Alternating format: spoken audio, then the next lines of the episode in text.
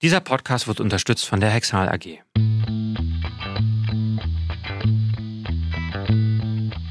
Liebe Zuhörerinnen, liebe Zuhörer, ich freue mich ganz besonders, heute einen Experten zu den fünf größten Mythen und Fakten zum Mammakarzinom begrüßen zu dürfen. Und zwar ist heute bei mir Professor Dr. Jens-Uwe Blomer. Er ist Direktor der Klinik für Gynäkologie mit Brustzentrum an der Charité am Campus in Mitte und beschäftigt sich schon sehr viele Jahre mit dem Thema Mammakarzinom.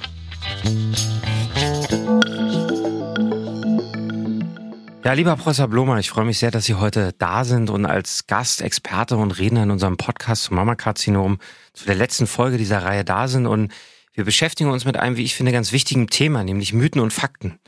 Wir kennen alle Informationen, Informationskanäle. Viele Patienten informieren sich übers Internet, über Zeitschriften, über Bekannte, über Angehörige. Und auch so habe ich meine Suche nach den Mythen und Fakten angegangen und habe mal so geguckt, was sind denn so die häufigsten Dinge, die einem eigentlich so auftreten. Und ich freue mich sehr drauf, dass Sie uns vielleicht das eine oder andere, ähm, den ein oder anderen Mythos einfach ein bisschen besser erklären. Mythos Nummer eins. Die Art und die Größe der Brust hat einen Einfluss auf die Entstehung von Brustkrebs. Es ist wahrscheinlich nicht so. Also die Größe Wahrscheinlich nicht und die Art äh, schon gar nicht. Warum sage ich wahrscheinlich? Es gibt, es gibt ja unterschiedliche Brustgrößen und Formen und Typen in den unterschiedlichen Regionen der Welt und äh, man dachte mal eine Zeit lang, dass äh, nordeuropäische Frauen aufgrund ihrer Größe, äh, Körpergröße und aufgrund ihres Gewichtes ein höheres Risiko hätten, Brustkrebs zu haben. Insofern ist das, sagen wir, ein Mythos aus der Vergangenheit. Heute wissen wir, dass das reproduktive Verhalten entscheidend ist. Sprich auf Deutsch, wenn Frauen Spätkinder bekommen, keine Kinder bekommen oder nur wenige Kinder bekommen, äh, kurz stillen, dann ist ihr Risiko höher an einem Brustkrebs zu erkranken als bei Frauen, die sehr früh und sehr viele Kinder bekommen. Und da in Nordeuropa der Wohlstand begann äh, und sozusagen die skandinavischen Länder besonders wohlhabend waren und sich deshalb auch leisten konnten, wenige Kinder zu bekommen, weil die Altersvorsorge in diesen Ländern durch den Staat geregelt war oder eben Spätkinder zu bekommen, weil sie äh, eben auch keine Unterstützung brauchten, hatte man den Eindruck, dass, äh, oder war es tatsächlich so, dass die Inzidenz, also das Neuauftreten von Brustkrebs häufiger war als in südeuropäischen oder erst recht südlichen Ländern der Welt mit einem, sagen wir mal, noch natürlichen reproduktiven Verhalten. Aber heute kann man das äh, Phänomen in allen Ländern sehen, in dem Moment, wo der Fortschritt beginnt im Sinne einer Altersvorsorge, einer Altersversorgung, äh, nimmt die Anzahl der Kinder pro Frau ab. Äh, die Frauen werden später schwanger und äh, nahezu reziprok beginnt dann die, der Brustkrebs häufiger zu werden. Das ist schon eine Kulturkrankheit, wenn man das so sagen will, oder eine Zivilisationserkrankung.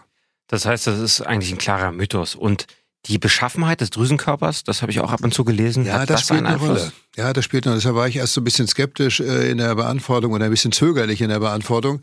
Äh, dichtes Drüsengewebe, also eine Brust, die zum großen Teil aus Brustdrüse besteht und hier insbesondere aus einem sehr dichten Bindegewebe. Die Frauen haben wirklich ein sehr viel höheres Risiko, Brustkrebs zu bekommen, ist vergleichbar ungefähr mit dem Risiko einer an der Keimbahnmutation BRCA2 erkrankten Patientin. Äh, Brustkrebs zu erlangen. Woran das liegt, weiß man nicht. Man weiß, dass die Krebszelle in einer sehr Interaktion, engen Interaktion mit dem umliegenden Gewebe äh, sich befindet, Bindegewebe, Immungewebe und so weiter. Das wird möglicherweise eine Rolle spielen.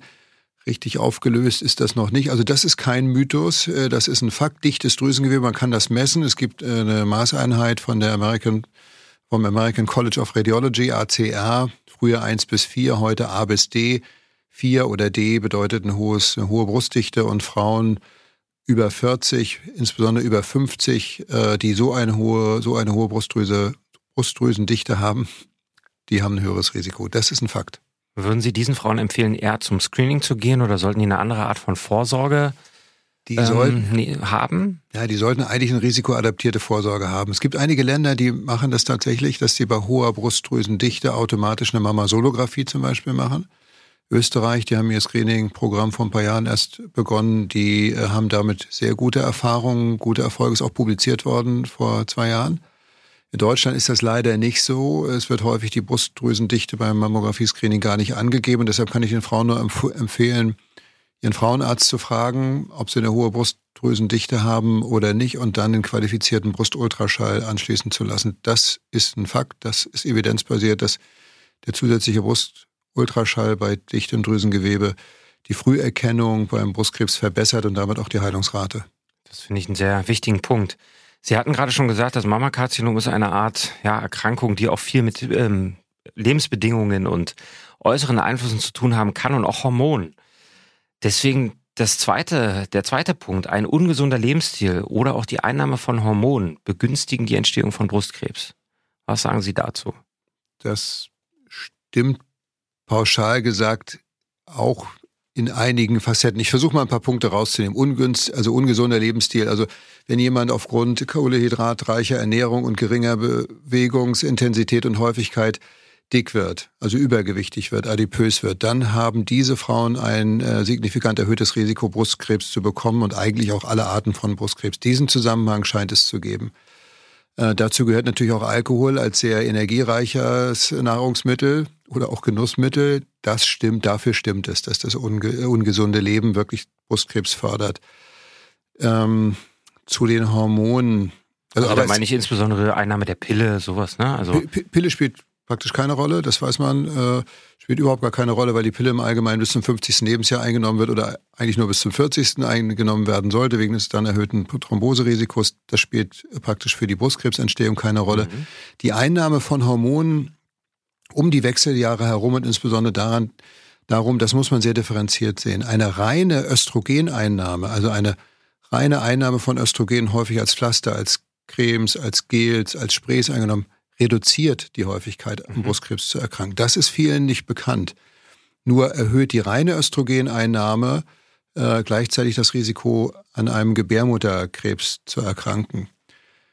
Es spielt auch die Zeit eine Rolle, weil eine kurze Einnahme von Östrogenen reduziert die Häufigkeit am Brustkrebs. Die Problematik ist also, die Frauen, die eine Gebärmutter haben, werden durch eine reine Östrogeneinnahme wahrscheinlich Blutungsstörungen bekommen, Dauerblutung, Zwischenblutung, Blutungsunregelmäßigkeiten und werden deshalb schon den Gistagen bekommen oder eben äh, aus Angst vor dem Endometriumkarzinom. Und Gynäkologen stehen, stecken da in der Zwickmühle. Man kann jetzt den Frauen nicht guten Gewissens empfehlen, sich die Gebärmutter oder Teile davon entfernen zu lassen, um eine Monotherapie der Östrogene nehmen zu können.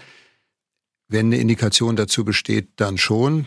Äh, und äh, man kann ihnen auf der anderen Seite aber die Gestagene auch nicht empfehlen, weil man weiß, dass man dadurch das Brustkrebsrisiko erhöht. Und Brustkrebs lässt sich im Allgemeinen schwerer behandeln als beispielsweise ein Gebärmutterkrebs. Also wir haben da eine echte Zwickmühle. Kann da nur empfehlen, dass die äh, Frauen im wirklich individuellen Fall beraten werden, ob eine Hormonersatztherapie oder eine Substitutionstherapie notwendig ist und wenn ja, dann welche, wirklich hoch individuell und nicht ganz pauschal. Aber äh, nochmal zusammengefasst, eine Monotherapie mit Östrogen ist in Bezug auf das Brustkrebsrisiko ungefährlich, scheint es sogar zu reduzieren. Eine Kombination und die meisten äh, Präparate für die Wechseljahre und danach sind Kombinationspräparate, sind für Brustkrebs gefährlich, erhöhen die Häufigkeit. Sie haben gerade den Zeitraum angesprochen. So eine kurze Einnahme ist, äh, was, was darf man darunter verstehen? Also fünf Jahre, äh, danach beginnt es kritisch zu werden. Ab zehn Jahren nimmt die, äh, nimmt die Häufigkeit zu. Und wir empfehlen dann, dass die Frauen immer wieder versuchen sollten, abzusetzen, die Dosierung zu reduzieren. Und irgendwann kommt der Zeitpunkt, wo das dann auch geht. Und wenn es den Frauen schlecht geht, die nehmen es ja nicht aus Freude, sondern weil sie häufig äh, Verstimmungen haben, Missstimmungen haben, Depressionen, auch organische Beschwerden, Trockenheit der Schleim, Schleimhaut und so weiter. Ähm, wenn diese Beschwerden stärker sind als die Angst von mir aus vor, vor, vor solchen Präparaten, dann äh, sollten Sie die Medikamente weiternehmen und dann vielleicht nach einem halben Jahr wieder mit einer Reduktion oder gar dem Absetzen versuchen zu beginnen. Wenn ich die Frage umdrehen würde und sagen würde, wenn man denn ganz besonders gesund lebt und an, an einem Mammakarzinom erkrankt ist, hat man denn dann bessere Prognosen als jemand, der in Anführungsstrichen eher einen ungesunden Lebensstil auch in der Erkrankung hat? Wenn man seinen ungesunden Lebensstil weiterführt, dann ja.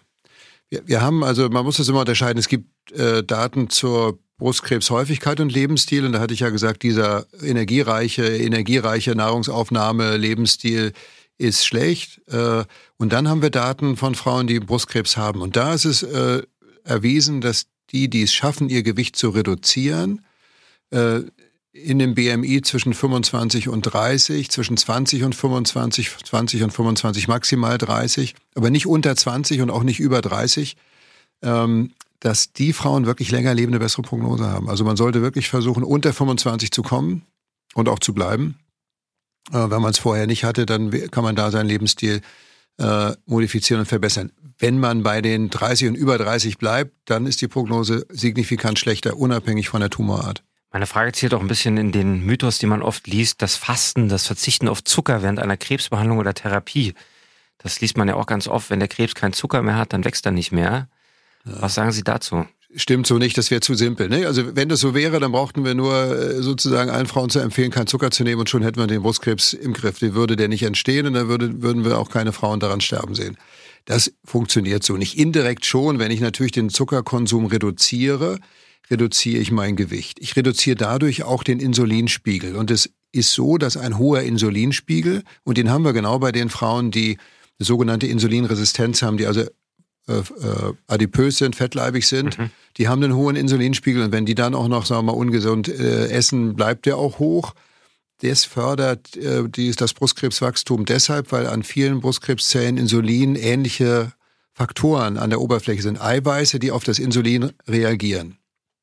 Und wenn man einen hohen Insulinspiegel hat, dann hat man äh, gleichzeitig äh, auch ein hohes Risiko, Brustkrebs zu bekommen und auch eine schlechtere Therapieantwort und überhaupt eine schlechtere Prognose. Die Frauen, die zum Beispiel das Metformin oder ähnliche Produkte nehmen, die haben eine bessere Prognose als die, die zum Beispiel Insulin bekommen, weil sie Diabetikerin sind. Äh, insofern ist das mit dem Zucker indirekt schon richtig, aber es ist zu simpel und zu einfach zu glauben, dass man durch einen bloßen Zuckerverzicht irgendwie keinen Brustkrebs kriegt oder dass die Prognose sich verbessert. Und äh, das sollte auch nicht dazu führen, dass das Leben dann irgendwann mal völlig freudlos wird, weil ganz ohne Zucker wird es nicht gehen, aber eine Reduktion äh, in der Menge und auch von mir aus auch an den Tagen, an denen man reichlich Zucker zunimmt, kann schon zu einer Gewichtsreduktion und zu einer Reduktion des Insulinspiegels und damit zu einer Verbesserung führen. Aber man kann durchaus mal paar Tage sich mit viel Zucker auch mal gut gehen lassen, das ist sicher nicht gefährlich. Die Lebensqualität sollte auch nicht darunter leiden. Ja. Und ich denke auch, dass das der entscheidende Punkt ist, dass man die Dinge nicht so apodiktisch sehen soll, nicht so ganz oder gar nicht und dass es eben auch nicht den einen Weg gibt, sich richtig zu ernähren oder falsch, sondern dass es oft auch individuelle Einzelfälle sind. Ja, ein Faktor allein zu ändern reicht eben nicht. Man muss es kombinieren mit Sport und, und, und, und anderen Dingen. Ist so ein bisschen philosophisch dialektisch, was wir jetzt gerade besprechen, aber das der, der Brustkrebs ist ein Teil des Lebens, entsteht aus einem lebenden Organismus, aus normalen Zellen und er lässt sich durch äh, Lebensstilfaktoren auch beeinflussen, aber eben nicht nur durch einen und nicht nur apodiktisch, indem man einer Strategie folgt, sondern auch da muss man nach links und nach rechts gucken und verschiedene Mechanismen gleichzeitig bedienen. Kommen wir zu einem weiteren Mythos. Der Brustkrebs ist generell nicht heilbar und muss immer mit einer Chemotherapie behandelt werden. Das ist wirklich ein Mythos. Also der Brustkrebs ist heilbar. Äh, wir sagen, wir, wir reden wegen der Vergleichbarkeit von einer fünf bis zehn Jahres Überlebensrate. Das heißt nicht, dass der Brustkrebs nach fünf oder zehn Jahren nicht mehr auftreten kann, aber um irgendwie die Daten vergleichen zu können zwischen den Ländern, zwischen den verschiedenen Studien und so weiter. Und wir sind also in Deutschland äh, haben wir eine Mindestüberlebensrate äh, von 90 Prozent nach fünf Jahren. Und da sind alle Stadien bei, die Patientinnen, die schon bei Feststellung des Brustkrebses Metastasen haben, als auch die, die so ein Vorstadium haben. Alle zusammen über 90 Prozent. Nach zehn Jahren sind es über 80 Prozent. Und ich denke, wenn man jetzt aktuell messen würde, würde es wahrscheinlich noch besser sein. Also der größte Teil der Frauen ist heilbar. Wenn sie nach den fünf oder zehn Jahren wieder Brustkrebs bekommen, muss das nicht der Brustkrebs vom letzten Mal gewesen sein, sondern der kann und entsteht ja täglich wieder neu. Und äh, wenn die Bedingungen einmal günstig waren, können die natürlich nach 10 oder 20 Jahren wieder günstig sein. Ähm, und weil man das weiß, versucht man eben durch lebensstilmodifizierende Faktoren, durch Medikamente, die man über eine längere Zeit gibt, eben dieses Risiko des Wiederauftretens zu reduzieren. Aber Brustkrebs ist heilbar. Zum Thema Chemotherapie. Chemotherapie als sozusagen vorbeugend. Wir sagen, adjuvante Therapie ist nur dann notwendig, wenn der Brustkrebs aggressiv ist. Und wir bezeichnen äh, einen Brustkrebs dann als aggressiv, wenn er resistent ist gegen endokrine, also antihormonelle oder auch hormonelle Therapien. Mhm. Wenn der Brustkrebs Eigenschaften hat, ähm, Resistenzen zu entwickeln oder schon zu haben gegen diese Medikamente, dann empfehlen wir eine zusätzliche Chemotherapie, um diese Resistenz zu durchbrechen.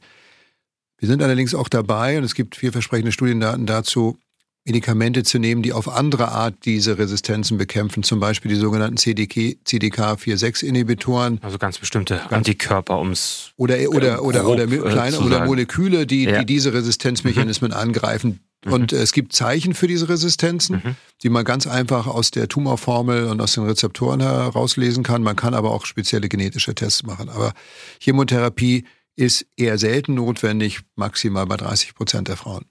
Okay, das ist schon mal eine sehr gute ähm, Aussage. Nächster Mythos. Man kann Brustkrebs gut und einfach vorbeugen. Gut und einfach ist ja eigentlich nichts.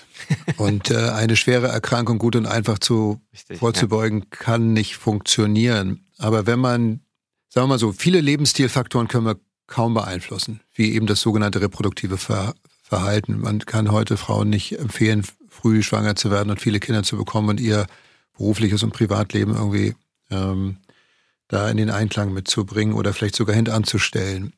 Man kann aber beispielsweise dadurch, dass Frauen schlank bleiben, das Risiko reduzieren, aber das wird nie auf Null kommen. Und ich habe viele Patientinnen, die ihr Leben lang, das sagen sie sogar vorwurfsvoll, ich habe immer gesund gelebt, habe mir ja. nie was geleistet, ja. habe nicht geraucht, habe kaum oder nie Alkohol getrunken, war immer Sport und trotzdem habe ich Brustkrebs bekommen. Das schließt das also nicht aus. Es reduziert das Risiko, aber es schließt das Risiko nicht komplett aus. Aber um wieder auf die ersten Fragen zurückzukommen, wenn man einen gesunden Lebensstil hatte und trotzdem Brustkrebs bekommt, hat man in der Regel dennoch eine bessere Prognose. Also es ist immer sinnvoll, einen gesunden Lebensstil zu pflegen. Meine Frage zielt auch ein bisschen auf das Screening, auf den Effekt mhm. des äh, Mammakarzinom-Screenings. Mhm. Ähm, ich weiß, dass äh, Sie das nicht äh, negativ finden, aber können Sie den Patienten vielleicht erklären, warum wir als Ärzte doch denken, dass das einen sehr großen Sinn hat und auch mhm. ähm, das Screening ist für uns ein geflügeltes Wort, aber Patienten können oft gar nicht so viel damit anfangen. Mhm. Welchen Effekt sehen Sie dahinter und inwiefern würden Sie das wirklich nochmal untermauern? Ja, das Screening bedeutet, dass man also symptomlose Frauen über prüft dahin, dahingehend, ob sie Frühstadien eines Brustkrebs haben. In, der, in Deutschland das Mammographie-Screening, alle Frauen zwischen 15 und 69 werden eingeladen. Es sieht wohl so aus, als ob wir bald mit 45 anfangen können und dass das äh, Screening-Alter über das 70. hinausgehen wird. Die werden eingeladen alle zwei Jahre und, alle zwei Jahre und bekommen eine Mammographie. Dadurch stellt man, und das ist bewiesen, bei vielen dieser Frauen Brustkrebs früher fest und kann weniger radikal behandeln, weniger Chemotherapien machen, weniger Brustentfernung machen.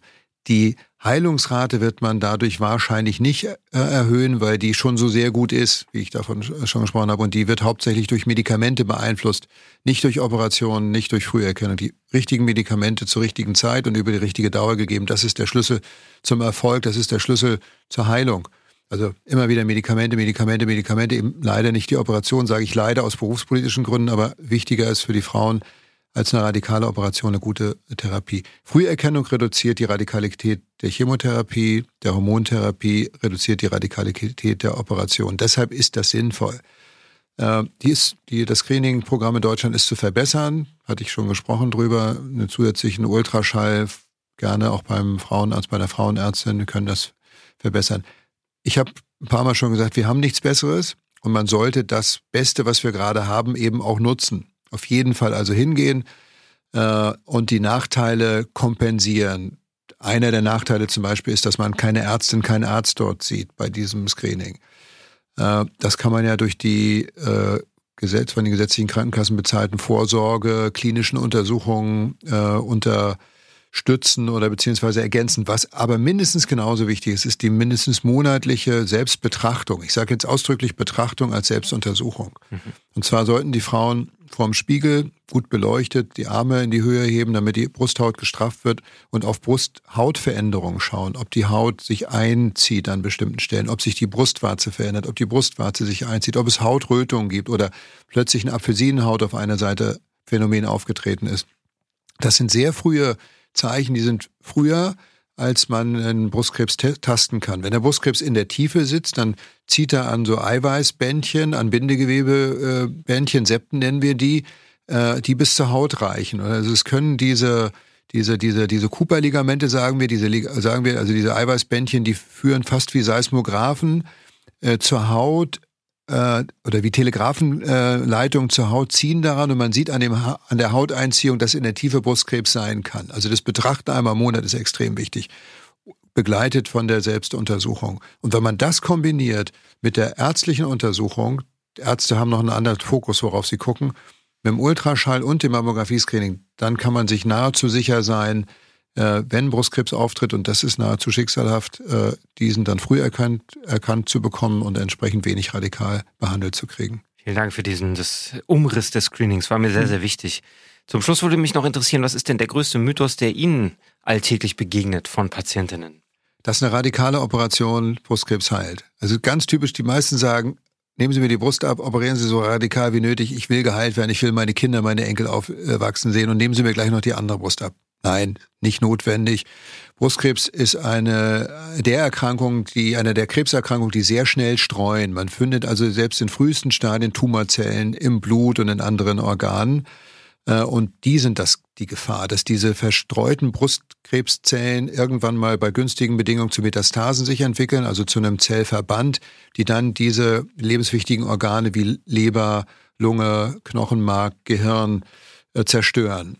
Und die kann man nur mit Medikamenten behandeln und nicht mit einer radikalen Operation. Das mit der radikalen Operation ist so ein Mythos, aus, der kommt aus der Vergangenheit. Man hat bis vor 30 Jahren gar nichts anderes machen können, als radikal zu operieren, weil die Frauen dann häufig mit ausgedehnten Brustkrebsstadien kamen und man konnte einfach da nur die Brust abnehmen, um den Tumor wegzubekommen. Und man hatte nichts anderes, außer das Messer und vielleicht noch die Strahlentherapie. Man hatte keine Medikamente. Und aus dieser jahrhundertelangen oder vielleicht sogar jahrtausendelangen Erfahrung, dass Frauen bei Brustkrebs immer eine radikale OP bekommen haben, kommt dieser Mythos, eine Operation hilft.